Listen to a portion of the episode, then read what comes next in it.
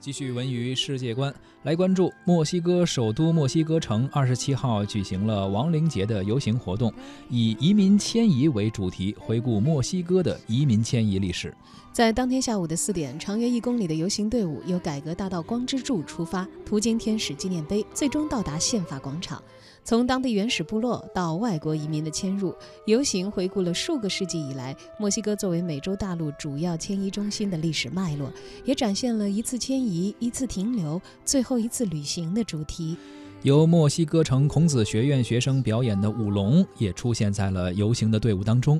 这一部分的游行讲述了距今四百五十年前的中国之船载着丝绸、瓷器横穿太平洋，来到了墨西哥阿卡普尔科港的历史。每年的十一月一号和二号是墨西哥的传统节日亡灵节。亡灵节是墨西哥最为隆重也最独特的节日之一。西班牙殖民者来到墨西哥之后，将西方的万圣节传统和当地的土著人习俗相结合，创立了亡灵节。